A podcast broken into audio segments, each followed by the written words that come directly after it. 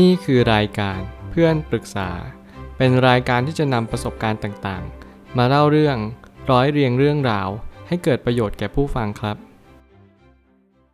สวัสดีครับ ผมแอดมินเพจเพื่อนปรึกษาครับ วันนี้ผมอยากจะมาชวนคุยเรื่อง การใช้กฎ 80-20 อย่างถูกต้อง ข้อความทวิตจากเจมส์เคลียร์ได้เขียนข้อความไว้ว่า วิธีใช้กฎ 80-20 กับชีวิตอย่างไรให้ถูกต้อง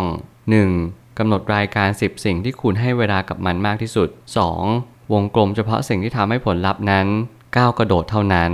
และทำสิ่งนั้นเพิ่มขึ้นอีก 3. มองไปที่คนอื่นดูสักหน่อย แล้วก็ขจัดมันอย่างไร้ความปราณี ต่อมาทำให้มันเป็นวิถีชีวิตประจำวัน หรือว่าลองดูสิ่งนอกเหนือจากสิ่งที่เราสามารถทำได้ รวมถึงก็ต้องรู้จักพักบ้าง และ 4. การทำซ้ำผมเชื่อว่า 4 สิ่งนี้จะทำให้ชีวิตของทุกๆ คนดีขึ้นได้แน่นอน แต่เราต้องเริ่มก่อนว่า เราจะทำยังไงกับ 4 ข้อนี้ ให้มันเป็น 20%ของทั้งหมด แน่นอนว่ากฎ 80-20 เนี่ย มันคือกฎที่เราจะสามารถเรียนรู้กับทุกๆสรรพสิ่งได้เลยว่า 100%ของชีวิตเรา ไม่ใช่ว่าเราจะทำทั้งหมด 100%แต่มันกลับกลายเป็นเราทำเพียงแค่ 20%เท่านั้นที่ถูกต้องและก็ที่แน่วแน่ แต่มันจะกลายเป็นอีก 80%ที่มันจะเป็นผลกระทบต่อไป ในความหมายก็คือเราควรที่จะ ดึงศักยภาพของ 20%นั้นให้ได้ แล้วเราก็เรียนรู้กับมัน พยายามพิจารณา ให้ละเอียดถี่ถ้วนมากที่สุดว่า 20%นั้นคืออะไร แล้วเราก็ทุ่มเทกับ 20%นั้น ให้มากที่สุดเท่าที่ทำได้ ผมไม่ตั้งคำถามขึ้นมาว่า เมื่อไหร่ก็ตามที่เราคัดสรรจากสิ่งที่เราทำได้ดี ออกจากสิ่งที่เราทำได้พอใช้ เราจะเริ่มเห็นหนทางอันสำคัญมากยิ่งขึ้น แน่นอนว่ากฎข้อแรกที่เจมส์เคลียร์ได้อธิบายก็คือ เราต้องกำหนดรายการ 10 สิ่งก่อน ว่าเราใช้เวลา กับอะไรมากที่สุด สมมุติเราอาจจะใช้เวลากับฟิตเนส การฟังพอดแคสต์ การอ่านหนังสือ การไปเที่ยว ผมเชื่อว่าสิ่งเหล่านี้เป็นสิ่งที่เราต้องลิสต์ออกมา ว่าชีวิตเราจริงๆเนี่ยให้เวลาไปกับอะไรมากที่สุด บางคนอาจจะชอบทำกิจกรรมส่วนตัว บางคนอาจจะชอบทำกิจกรรมที่เจอผู้คนมากมาย สิ่งเหล่านี้เราก็ต้องกำหนดออกมาเช่นเดียวกัน การที่เราจะต้องเลือกเฉพาะผลลัพธ์ที่ก้าวกระโดด ก็เพราะสิ่งเหล่านี้จะเป็น 20%ของ 100%ที่เราจะต้องทุ่มเทพลังไปทั้งหมด แน่นอนว่า สิ่งที่เราต้องเลือกเนี่ยก็คือเราต้องเลือกสิ่งที่เราทุ่มเทกับมันมากที่สุด มันเป็นเหตุผลว่าทำไมถึงต้องเลือกในสิ่งที่เราใช้เวลากับมันมากที่สุด เพราะเหตุผลที่สำคัญที่สุดก็คือ ยิ่งเราใช้เวลากับสิ่งใดมากที่สุด สิ่งนั้นจะทำให้เราเชี่ยวชาญและเก่งกาจสามารถมากยิ่งขึ้น เมื่อนั้นเราจะรู้ว่าเราควรจะเลือกสิ่งใด ที่มันก่อเกิดประโยชน์กับชีวิตเราจริง ๆ เราจงเลือกสิ่งเหล่านั้นออกมาก่อน แล้วเราค่อยมาพินิจพิจารณาว่า เราควรจะเลือกทำสิ่งใดมากที่สุด หากเรายังมัวแต่สนใจผู้คนรอบข้าง มากจนเกินพอดี มันจะทำให้เราไม่ยอมโฟกัสกับวิถีชีวิตของเราเอง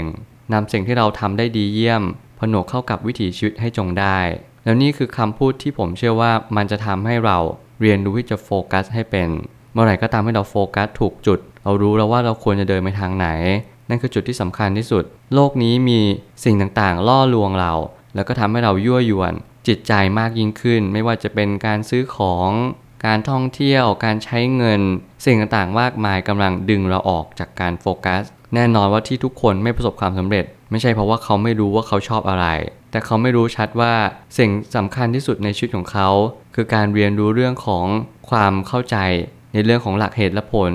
ว่าอะไรคือสิ่งที่ควรทำมากที่สุด การใช้ชีวิตอย่างถูกต้องเนี่ยมันอาจจะไม่มีสูตรสำเร็จอย่างแท้จริง เพียงแต่เราต้องรู้ว่า เราควรทำอะไรกับวันนี้มากที่สุด เมื่อเรารู้ชัดแล้วว่าวันนี้คือสิ่งที่เราควรจะเงี่ยหูฟังแล้วฟังสิ่งที่มันเป็นไปตาม สิ่งที่เรารู้สึกจริง ๆมื่อเราพบเจอคำตอบว่านี่คือสิ่งที่สำคัญที่สุดในชีวิต เราจงเลือกทำสิ่งนั้น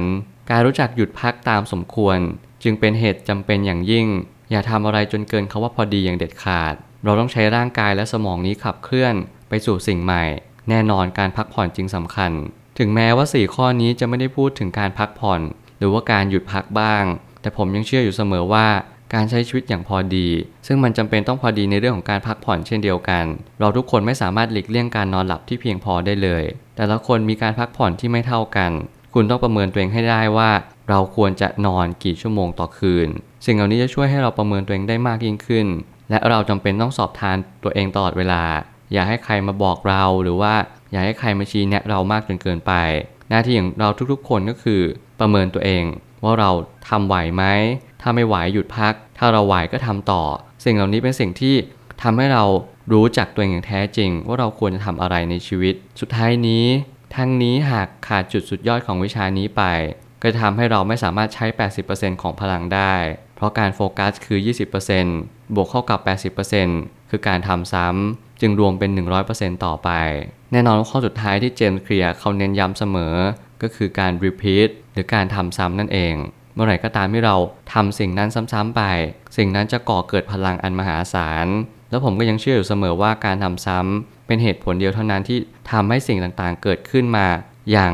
มั่นคงและยั่งยืนมากที่สุด หากเราต้องการใช้ชีวิตอย่างมีความสุข เราจงมอบความสุขคนอื่น อย่างซ้ำไปซ้ำมา แต่ถ้าเกิดสมมติว่าคุณอยากจะมีชีวิตที่มีแต่ความทุกข์ คุณจงใช้ชีวิตด้วยการมอบความทุกข์ให้กับคนอื่น ให้มากที่สุดเท่าที่ทำได้ สิ่งเหล่านี้จะทำให้คุณเกิดความทุกข์อย่างมหาศาล แล้วมันเป็นการหลีกเลี่ยงไม่ได้เลย เมื่อไหร่ก็ตามที่การทำซ้ำเกิดขึ้น ผมเชื่อว่าสิ่งนี้เป็นสิ่งที่ทำให้เราจะรู้ชัดเลยว่า ไม่ว่าคุณทำอะไรในชีวิต ทุกสิ่งทุกอย่างเกิดจากการที่คุณทำซ้ำแล้วซ้ำเล่าตลอดทุกๆวัน คุณเป็นคนที่ชอบคุยโม้โอ้อวด คุณอาจจะเป็นคนชอบโกหก หรือคุณเป็นคนชอบพูดแต่ความจริง มีวาจาสัจจะสิ่งเหล่านี้เป็นสิ่งที่คุณจะต้องพบเจอตัวเองให้ได้ว่าคุณเป็นใคร แล้วคุณจงระมัดระวังตัวเอง ถ้าคุณทำสิ่งนั้นไม่ดีพอ คุณจงเปลี่ยนวิถีของตัวเอง ก่อนที่อะไรมันจะสายเกินไป แล้วผมเชื่อเสมอว่าการที่คุณทำซ้ำเนี่ยในสิ่งที่ดีจะทำให้ชีวิตของคุณดีขึ้นได้อย่างแน่นอน ผมเชื่อว่าทุกปัญหาย่อมมีทางออกเสมอ ขอบคุณครับ รวมถึงคุณสามารถแชร์ประสบการณ์ ผ่านทาง Facebook Twitter และ YouTube และอย่าลืมติด Hashtag เพื่อนปรึกษาหรือ f r ร e n d t a l k a ด้วยนะครับ